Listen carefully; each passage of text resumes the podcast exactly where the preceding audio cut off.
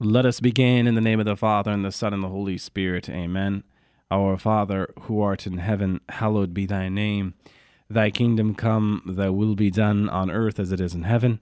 Give us this day our daily bread, and forgive us our trespasses, as we forgive those who trespass against us.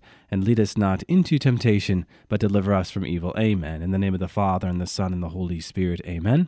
Well, welcome to another edition of Seeds of Truth. This is your host, Joe Hollcraft, coming to you from KKXX Studios, Chico Life Radio, 104.5 FM and AM 930. It is great to be with you another Friday evening where we have the opportunity to continue to reflect into the gospel that we will hear on Sunday, this third Sunday of Lent. I am flying solo. Debbie will not be with me this week. So, again, if you have any questions, please do not hesitate to email me at jholljmj at yahoo.com, or you can also go to my website. I know I've been receiving quite a few emails there. Just go to joehollcraft.org and go to the contact link there and send your email and your question or observation um, on its way. I always uh, gladly receive those. So, anyhow, it's uh, the third Sunday of Lent, huh? and we have another rich gospel. We depart from the Gospel of Mark for a little bit, and as we go through one particular gospel in each year, as I've noted before, during special seasons like Advent and Lent, there is a tendency to depart from those gospels to capture the essence of that season found in another gospel. And that's what we have today. Today's gospel comes to us from the Gospel of John. So if you have your Bibles out there, turn to chapter 2 this is the cleansing of the temple. So, chapter 2, verses 13 to 25. And it reads as follows The Passover of the Jews was at hand, and Jesus went up to Jerusalem. In the temple, he found those who were selling oxen and sheep and pigeons, and the money changers at their business. And making a whip of cords, he drove them all, with the sheep and oxen, out of the temple. And he poured out the coins of the money changers and overturned their tables. And he told those who sold the pigeons, Take these things away. You shall not make my father's house a house of trade. His disciples remembered that it was written, Zeal for your house will consume me. The Jews then said to him, What sign have you to show us for doing this? Jesus answered them, Destroy this temple, and in three days I will raise it up. The Jews then said, It has taken forty six years to build this temple and will you raise it up in three days? But he spoke of the temple of his body. When therefore he was raised from the dead, his disciples remembered that he had said this, and they believed the scripture and the word which Jesus had spoken. Now, when he was in Jerusalem at the Passover feast, many believed in his name when they saw the signs which he did. But Jesus did not trust himself to them, because he knew all men, and needed no one to bear witness of man, for he himself knew what was in man. Amen. So, what I want to do this evening, my friends, is engage this text in its uh, biblical theology, in some of its historical and theological concepts, and then we will apply this and what it means in our personal relationship with Jesus Christ. So, off the top, Passover. Now, what is Passover? Well, Passover is celebrated every spring to commemorate Israel's rescue from Egyptian slavery. Huh? If you go to Exodus 12, this is what it recounts. Now, three times the Passover is mentioned in John, indicating that our Lord's ministry extended beyond two years. You know, nearly 80% of John's narrative places Jesus in Jerusalem. Certainly, the Synoptic Gospels recounting the life of Christ give greater attention to the ministry of Jesus in Galilee. Now, what of this cleansing of the temple as a whole? Well, it's interesting. This event, this episode, is recorded in all four Gospels. Now, why is that significant? Well, it's really significant when there are differences among them. One difference among them is that John places the event at the beginning of our Lord's ministry, while the other Gospels place it at the end of his ministry. Now, two explanations for this are possible. The first all four counts may refer to the same event. If this is the case, John moved the episode to the beginning of his narrative to highlight a very important truth.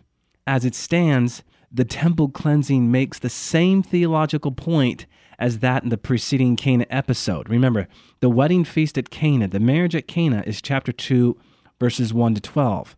The cleansing of the temple is chapter 2, verses 13 to 25. And ultimately, that theological point is this Jesus brings a new covenant that supersedes the institution of the old.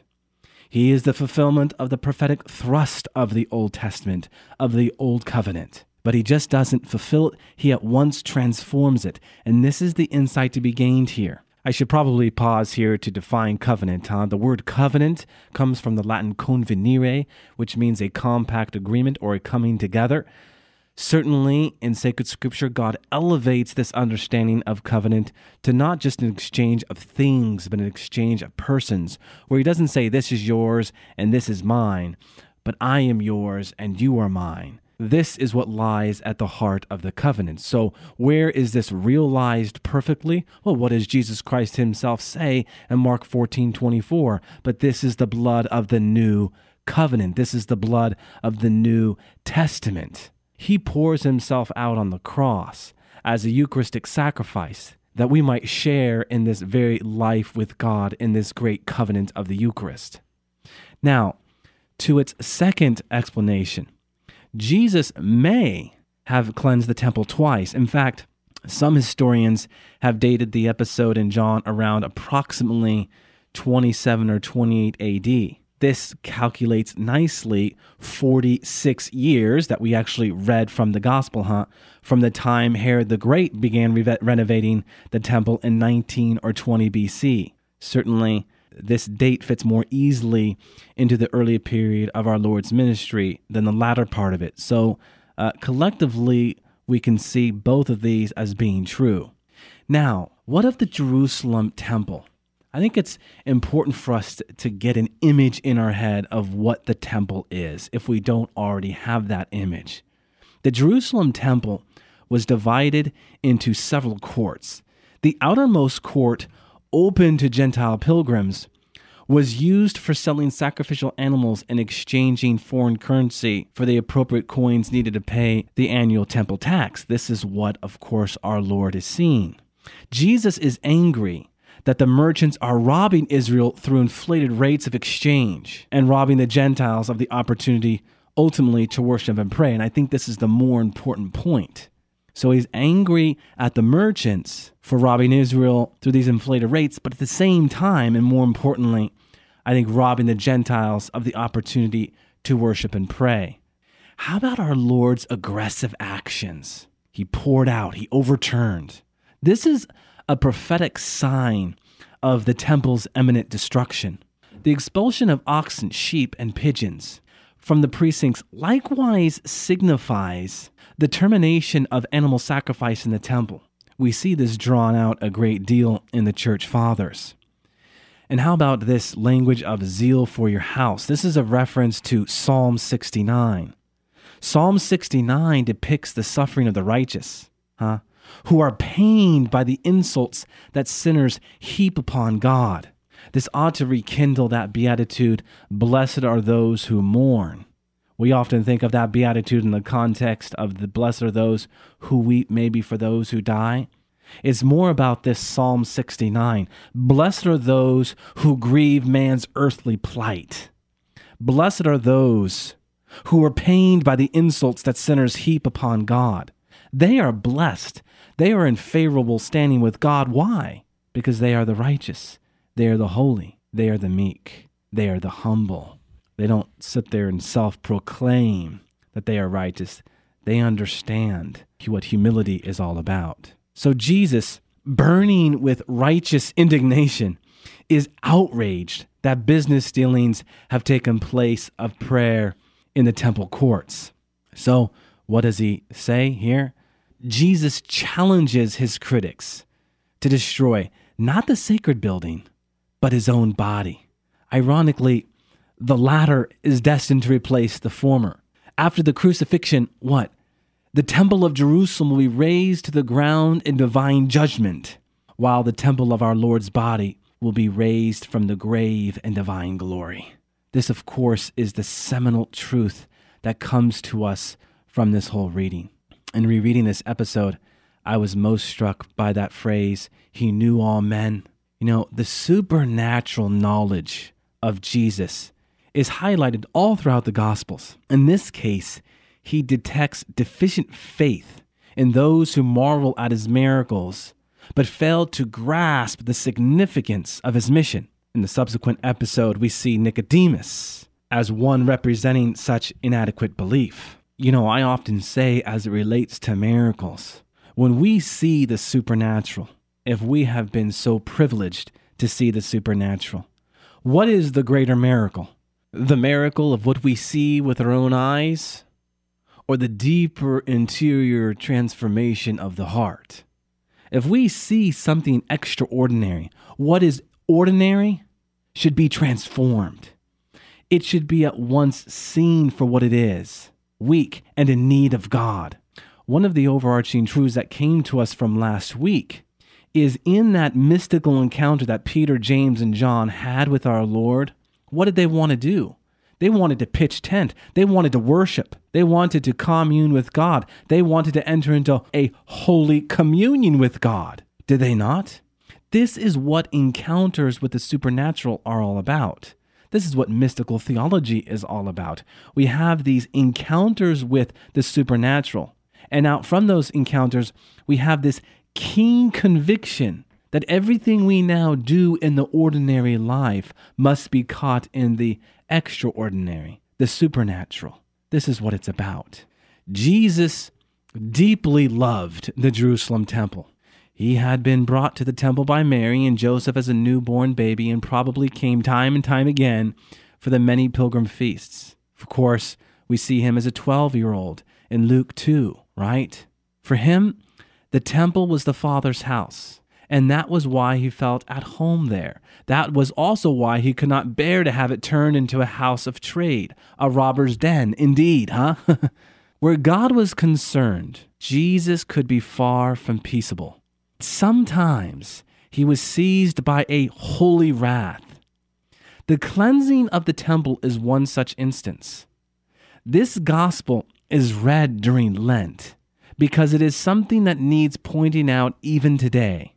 Not in the cathedrals or churches that have many tourists visiting them and leave so much to be desired and probably remind us of uh, today's gospel because how they have been commercialized, but above all, within ourselves.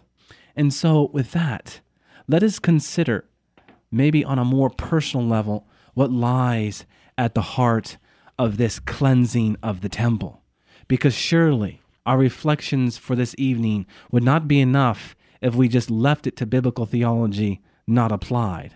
For we are God's temple, and our Lord's holy wrath is set aflame by all the rubbish that is collected within us.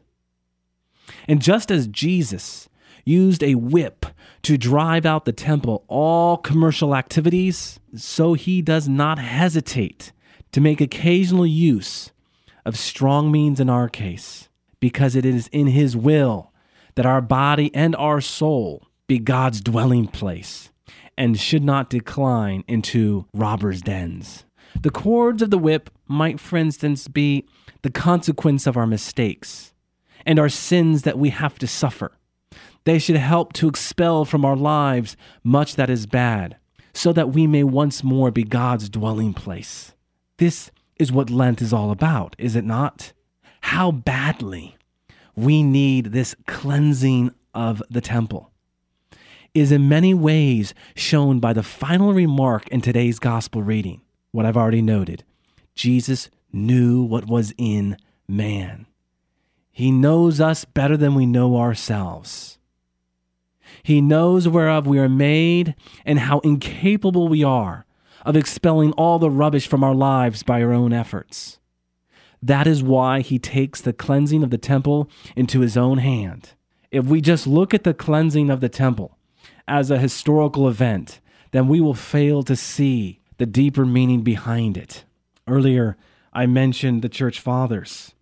It was Origen who saw how the cleansing of the temple allegorically speaking, was the sanctuary of the undisciplined soul, filled not with animals and merchants, but with earthly and senseless attachments. He said, and this is Origen, Christ must expel them with the whip of his divine doctrine to make spiritual worship possible. Why?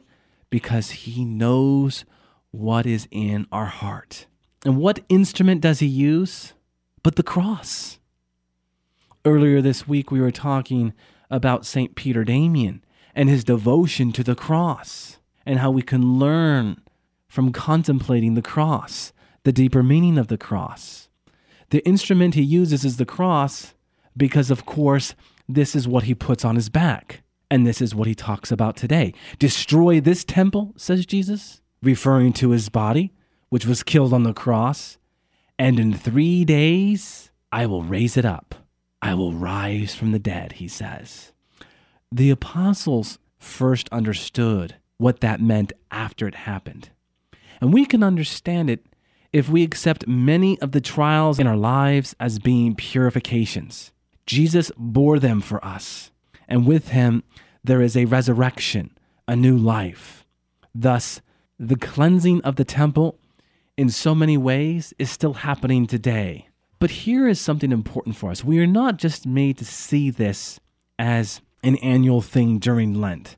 I think there's a tendency today to look at these 40 days of Lenten practices and Lenten sacrifices as that which belongs exclusively to Lent. And we have to get out of this mindset because, in many ways, what Lent provides for us and also Advent is that need to rekindle what lies at the heart of our faith so that the subsequent months, weeks, and days are a reflection of what we have learned, how we have been renewed in the interior life. Far too often, uh, we get to Easter Sunday and then we just cash in all of our sacrifices and we feast like we've never feasted before. And we forget the why behind it all. If there is one thing that this Lenten season rekindles, it is that overarching truth of that great battle cry that comes to us from the early church motus operandi.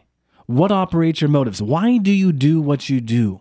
I've said this before, but I can never say it enough. Why do you wake up in the morning? What makes you tick? Is it your selfish appetite or is it willing the good of the other? We have to will the good of the other. We have to make it habit. And in doing so in time, while it might be difficult, it will become a joy. And when it becomes a joy, you will want to do it more. What you feed grows anywhere and everywhere. We have to enter into this great truth so that when Easter Sunday comes, we have learned our lessons, and now we will integrate those lessons we've learned in just not the season of Easter, but also an ordinary time. Origen talked about those senseless earthly attachments. Yes, this season is about detaching ourselves from the world that we might be attached to God. And this takes place when we allow the purification to take place. We have to be cleansed. We have to be purified because our human appetite is just so strong. So, the gospel narrative for us today provides more than just a theological reflection about the temple, but a spiritual application that should transform our lives. He knows our hearts, He knows what makes us tick. It's not that he doesn't know, it's that we don't know. Huh? And we gain a deeper insight into this when we allow God to cleanse us. I've already spoken to one beatitude Blessed are those who mourn. How about blessed are those who are pure of heart, for they shall see God? The Greek there for pure is katharos. It's rich with Old Testament illusion, specifically to this Levitical priestly sense of the word because it speaks to offering. Blessed are those whose hearts have been consecrated to God. Blessed are those whose hearts are offered to God in all that they do. In this way you will abide, you will abide in truth. It is not a coincidence that the word we have in Hebrew for pure is the same word for truth, amith, okay? A Hebrew word that means both pure and truth.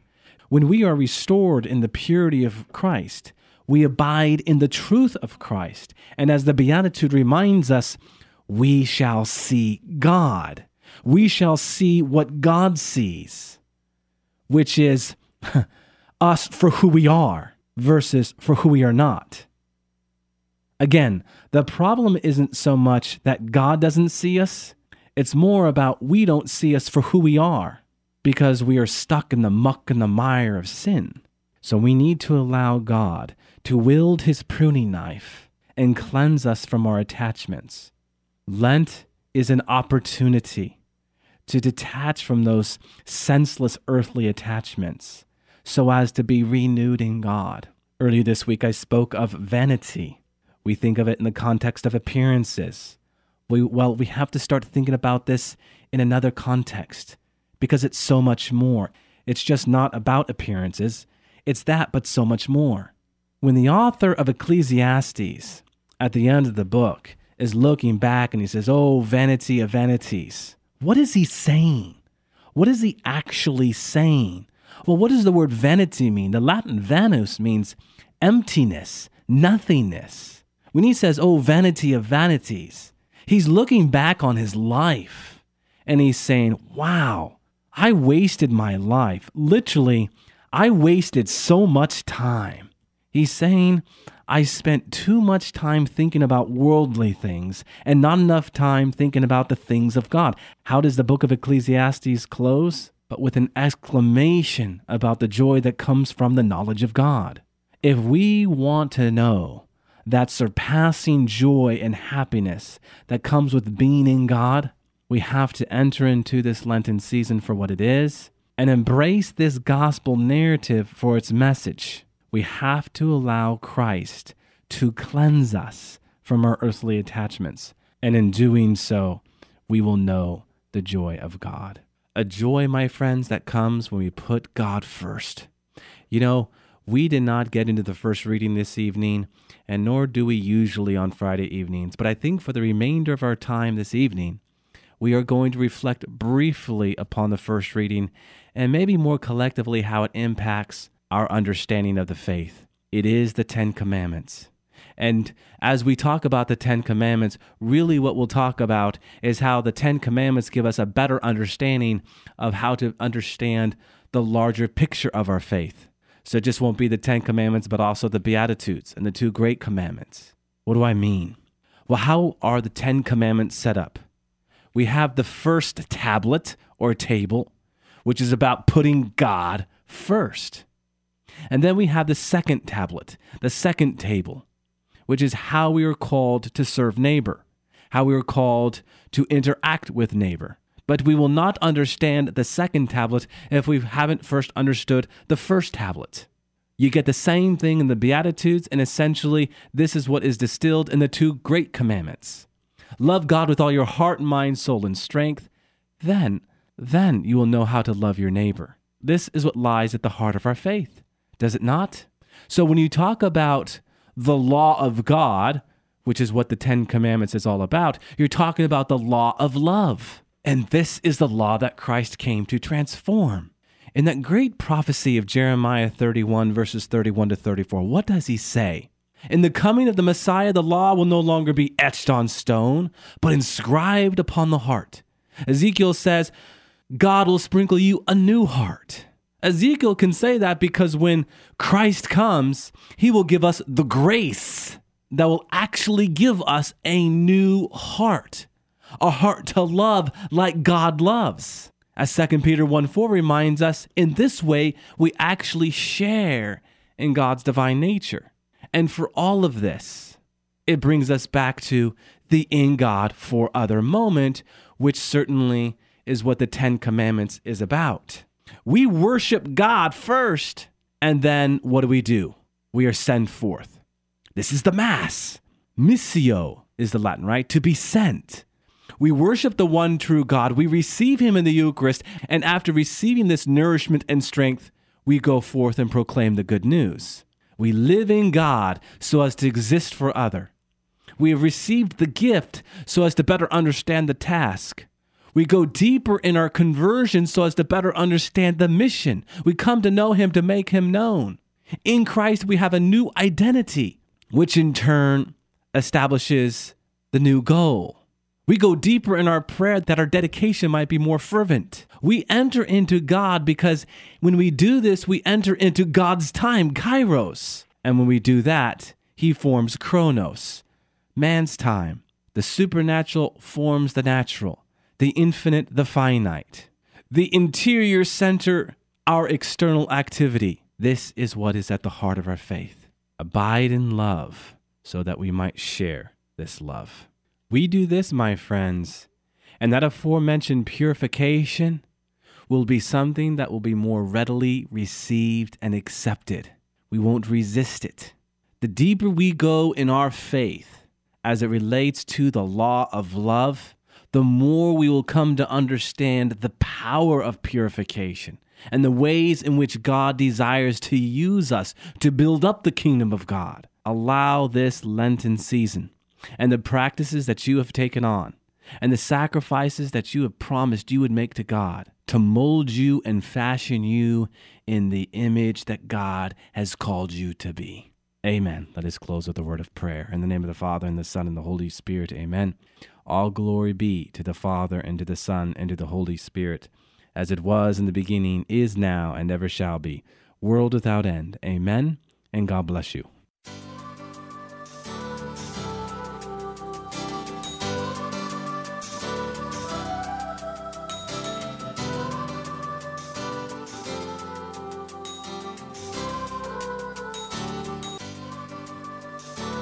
Thanks for listening to Seeds of Truth, heard every evening, Monday through Friday at 6:30 p.m. If you'd like to hear this program or find out how you can help support Seeds of Truth, the website is joehollcraft.org.